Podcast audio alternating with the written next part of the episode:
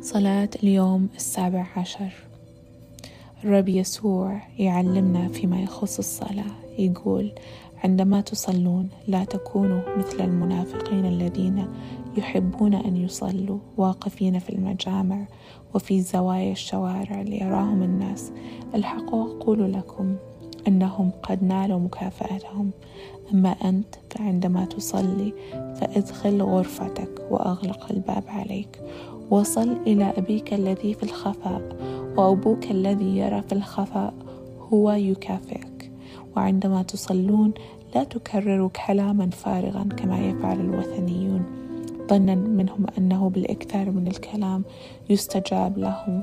فلا تكونوا مثلهم لأن أباكم يعلم ما تحتاجون إليه قبل أن تسألوه. فصلوا أنتم مثل هذه الصلاة.